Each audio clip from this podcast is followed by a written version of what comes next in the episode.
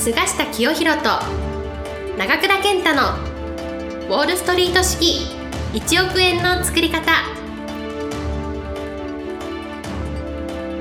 この番組は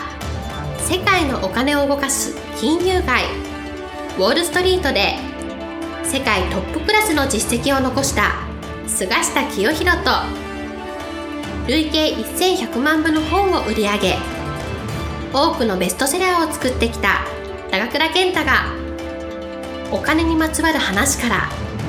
稼ぎ方、勉強法、人脈の広げ方、金融リテラシーの身につけ方などすぐに役立つ知識をお伝えしていきます。それでは今回の番組をお楽しみください。おはようございます。長倉です。今日も菅下先生とウォールストリート式1億円の作り方始めたいと思います。菅下先生、よろしくお願いします。よろしくお願いします。今日はビジネスマンにとってこう必要なリーダーシップについてお伺いしたいんですけれども、リーダーシップをこう身につける上でどういうことが重要かということを教え願いたいんですけど。リーダーシップっていうのはですね、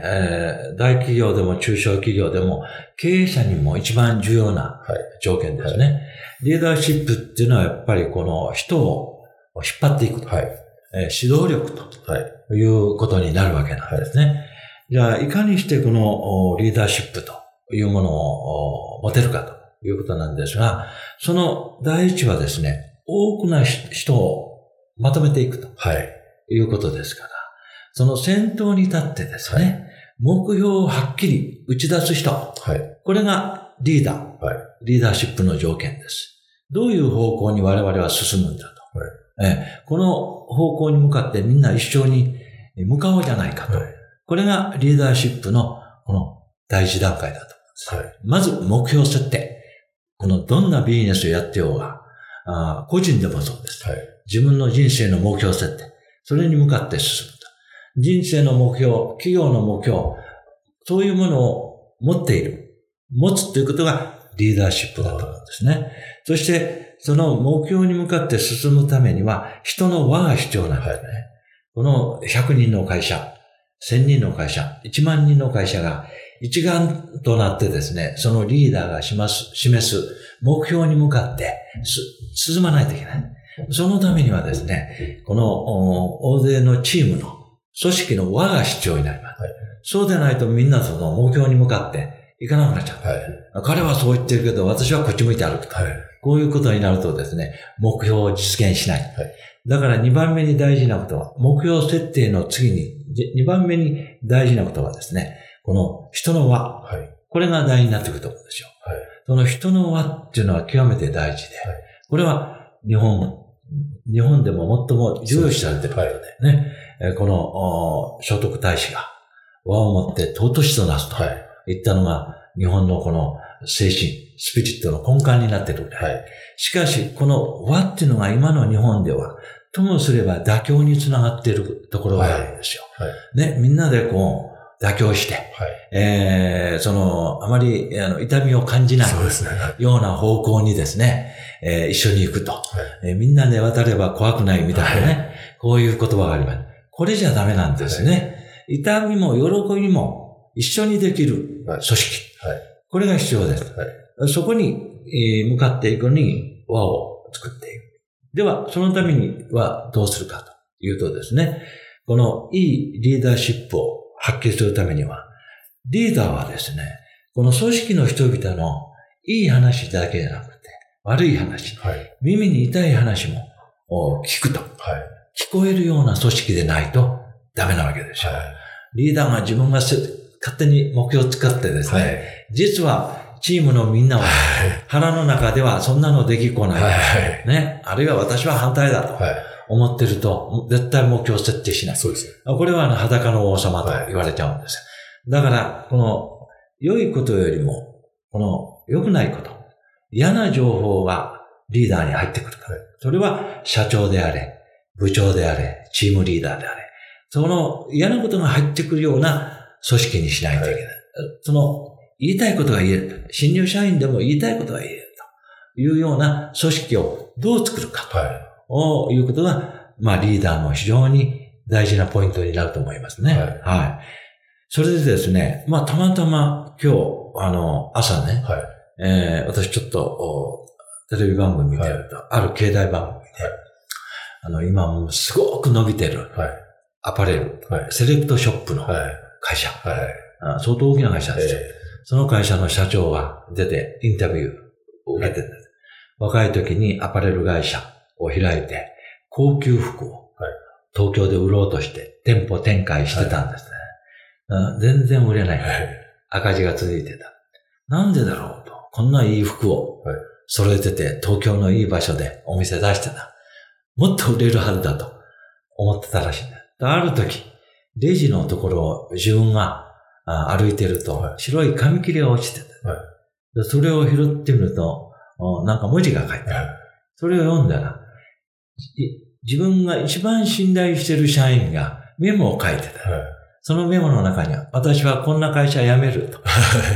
書いてた。ね。社長、なぜなら、売れもしない高級服を多数並べてやってるから、こんな会社は潰れると私は思うから。はい、いうメモを書いてたの、落ちてたのを社長は拾って読んだらしい。はい、それでその社長はその時もう数時間朦朧とするぐらい、はいがっかりしたらしいんですけど、はい、やっと自分の誤りに気づいて、はい、自分のこの思いだけで商品がやっててもダメだと、うん、お客さんが買いたい商品っていうのは一体何だろう、社員が売りたいと思っている洋服は何だろうと、そういう視点が欠けてたということで、はい、もう抜本的に商品の品ぞれを変えてですね、はい、そのリードナブルなそこそこの値段で、はい、いろんなものが買えるセレクトショップに変えたところ、はい、これがどんどん成功してですね、はい、うまくいくようになったと。その小さな紙切れ、はい、一社員の苦言ですね、はい、もうショックで数時間は頭が朦朧としたと。この紙切れでこの人は今日現代大成功したと、はい、ここがリーダーシップで一番大事なところではないでしょうか。はい。そうするとやっぱりこうリーダーもこう、まあ先ほど先生がおっしゃったように、まあ末端の社員の声が聞こえるようななんか仕組みを会社で作った方がいいと。そうですね。つまり末端の社員が自由に物を言って、はい、その声がビジネスに反映するような組織ですね。はい、社員同士が上司の悪口言ってるじゃダメなんで。そうですね。はい、そこをやっぱりどうね、風通しのいい、はい、その会社っていうか。はい、それをどうしたら作れるか。はい、まあ、別の話で言うと、ほぼひっていう会社がですね、はい、この間上場されたんですね。はい、これなんか手帳を作ってる会社です。そうですね、伊藤周作さん。ね、はいはい。なんかちょっと有名な、そうですね、方、はい、デザイナーが、はいはい、この上場したほぼひっていう会社が、これもまたテレビ番組で、はい、紹介されてて、会社の中をインタビューされてたんですが、まあ、会社の中がずっともう全部見渡せるような中でですね、はいはい、社員がですね、自由に自分のテーマで仕事してるんですよ。はい、あそこは日記ですか、あれを何十種類、何百種類の日記を作ってるだけなんですが、はい、この社長がですね、消費者が望んでいるようなものはこれじゃないかと、うん、思いついたものは商品化しようじゃないかという発想なんですね。で、その社長は自分はカレーのうまい味を作るのは興味あるという発想があったら、社員にカレーのうまい味っていうのを作ってみて、出来上がったらそれを通販で売ってみたと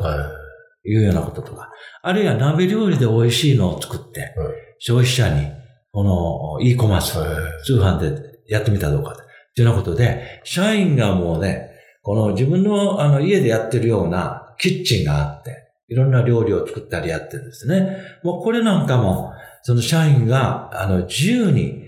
この社長や上司に提言できる、はい、雰囲気の場を自然と作ってあると